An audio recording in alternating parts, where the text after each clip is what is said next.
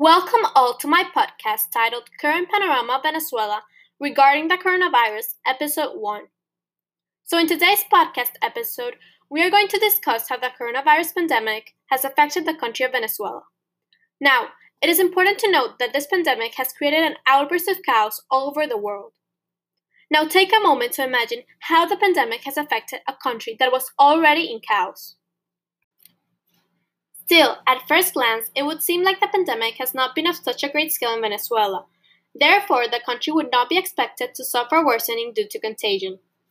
According to the recognized Colombian newspaper El Espectador, since the first case was confirmed on March 13, the Venezuelan government assures that in its country there are about 330 cases and 10 deaths, figures that are significantly below several countries in the region, including its neighbors Brazil, with 68,188 cases and 4,674 dead, and Colombia with 5,597 cases and 253 dead. Such figures have led to wide speculation about whether the government is corrupting the statistics to reflect an unreal set of statistical data that favors its political image. Additionally, as stated by El Espectador, by way of comparison, while in Colombia the ceiling of test processing is so far 12,000 a day, with 60 laboratories in operation, according to the National Institute of Health, in Venezuela, according to Doctors for Health, about 140 daily tests are carried out, which are processed in a single laboratory in Caracas.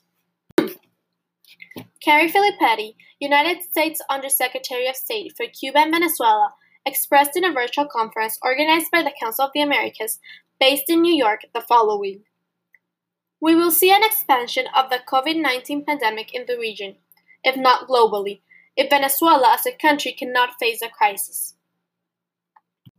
Still, many point out that President Trump's administration is only willing to work under its own terms and is unable to come to a common ground of agreement to aid Venezuela. Meanwhile, China has offered to renegotiate oil for loan deals to help Venezuela cope financially with the oil price drop, which incidentally dropped due to low global demand and the start of the fifth month of sanctions imposed by the United States of America in an attempt to oust President Maduro from the power. In response to China's negotiations with Venezuela, President Donald Trump stated as following during a press event held on Friday, April the 10th. We will not be happy if that takes place. I have not spoken to President Xi of China about Venezuela, about that aspect of Venezuela. But if that took place, we would not be happy, okay? I will not be happy. Many have been quick to point out that this may be a political maneuver to distract the public's focused attention from the poor management of the pandemic by President Trump towards Venezuela. Trump's administration sustains that their efforts to apply pressure in order to disrupt the military, the regime's main pillar of support in order to recover democracy, have been present as long as 15 months previously, maintaining that efforts must not cease, notwithstanding the health crisis. Still, it inevitably gets us asking ourselves are the measures justifiable if they harm the population more than they help during times of crisis? It's ironic, isn't it, that as the New York Times authors Michael Shifter and Michael J. Camilleri, experts on United States and Latin American relations, state in their article, while China sends medical supplies to Latin America and the Caribbean, the Trump administration sends naval destroyers. Many point out that maintaining pressure on Venezuela for change may be a political strategy to help Trump win the voters from Venezuela and Cuba that currently account for a large portion of the South Florida region. With the growing economic sanctions being imposed on Venezuela, the deployment of the U.S. Navy vessels and other military assets to Venezuela announced on April 1 by the White House, the narco-terrorism accusations that involve 15 members of the regime the offering of a 15 million reward for Maduro's capture from the White House, the increased exposure to the virus for both U.S. service members and Venezuelans, and the lack of humanitarian aid from one of the biggest economies, Venezuela is suffering more than it has ever had, if that is even possible.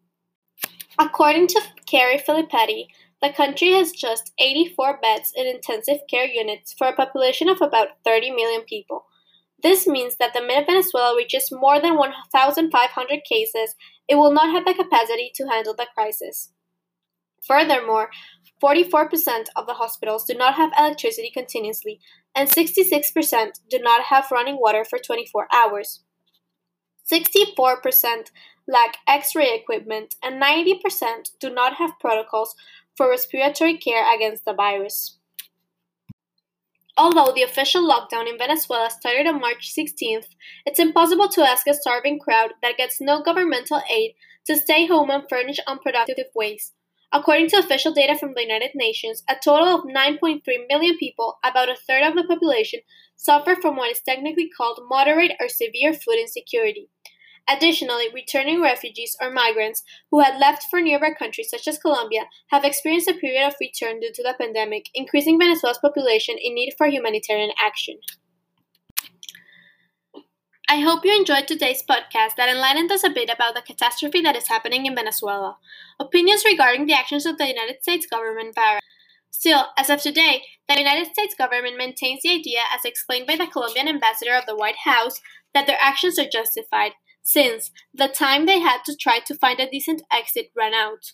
Still, many point out that although Maduro needs to be sanctioned and Venezuelan people need to recover their country, this is not the time to set up a violent war, which brings added consequences that affect solely the population to those already existing related to a coronavirus pandemic. Thank you for tuning in. Don't forget to subscribe and wait for the next episode that will air next week.